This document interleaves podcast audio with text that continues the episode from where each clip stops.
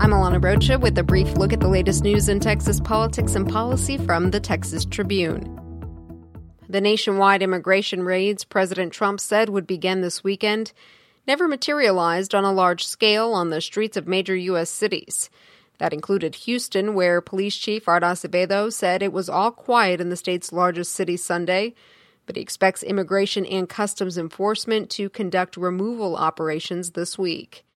Meanwhile, along the Texas Mexico border in McAllen, photos show almost 400 migrant men packed in cages at a Texas processing center Vice President Mike Pence visited Friday.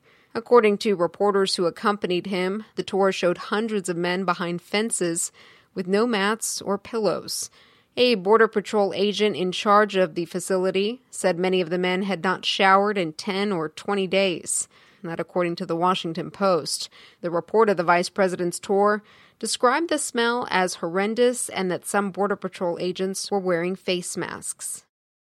Near El Paso and Tornillo, Texas, the Trump administration is planning to open a new 2,500 bed holding facility, this time for adult migrants.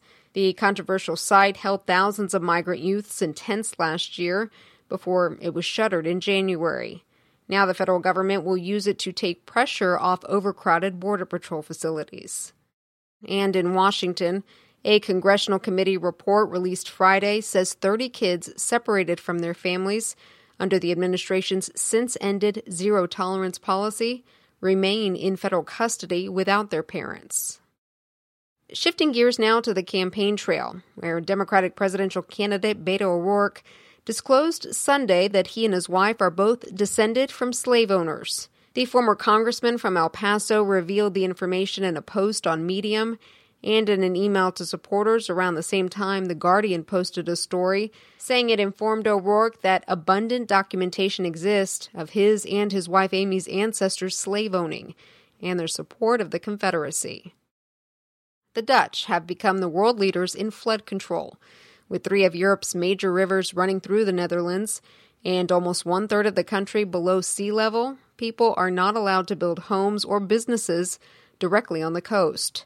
Today on TexasTribune.org, Kiah Collier, our environmental reporter, explores how their expertise is helping Texas design what would become the nation's most ambitious and expensive coastal barrier.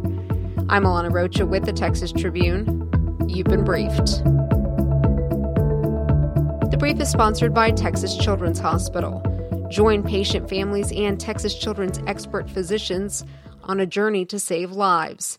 New episodes every Tuesday. Learn more at texaschildrens.org slash podcasts.